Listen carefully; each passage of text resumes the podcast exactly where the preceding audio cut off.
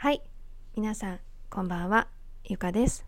今日はろくがつむいかぶんの月トークお届けします。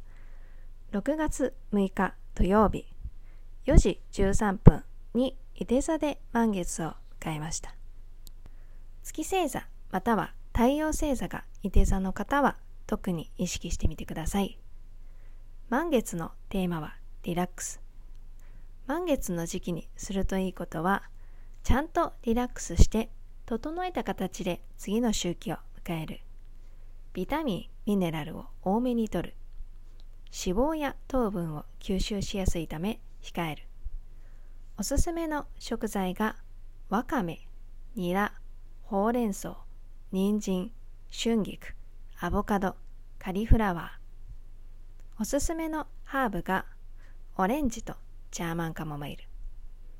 おすすめのアロマが、これにしゅるいあるんですが、ホルモンバランスを整えるものがゼラニウム、クラリセージ、イランイラン、ローマンカモマイル、オレンジ。金運アップにいいものがフランキンセンス、マジョラム、ベルガモットになります。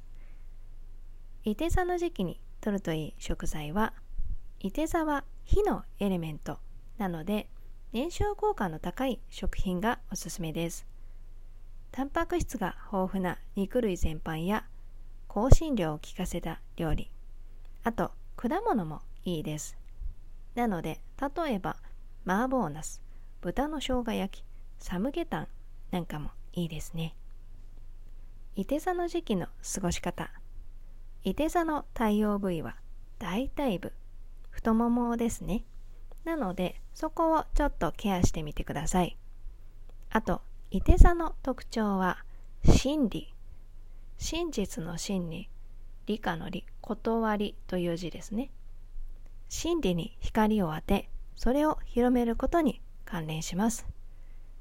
月がいて座にあるときは、何かを深く学ぶこと、楽観的に物事を考えること、海外の文化に興味を持つこと、旅行やアウトドアに関することに向いています。参考にしてみてください。で、満月ということなので、おまじないご紹介します。空のお財布。お財布を空にできない場合は通帳でもいいです。あと、スマホを月に向かって振るといいそうです。あ、スマホって言いましたけど、ガラケーでも大丈夫です。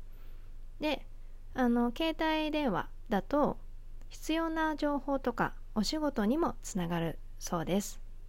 月に向かって振ることで浄化とパワーチャージになるそうです。ちょっと気になる方はやってみてください。で、次のトークまでの開運日をお伝えします。まずろくがつなのか日曜日が一粒万倍日と実の日。で、実の日は開運アクションとしては弁天様が祀られている神社に行かれるといいです。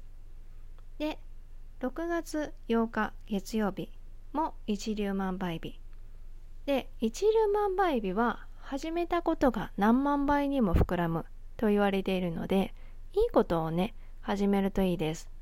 で、平日だと講座解説もおすすめです。で、次のトークはろくがつじゅうさんにち土曜日にあげます。それではまた。ありがとうございました。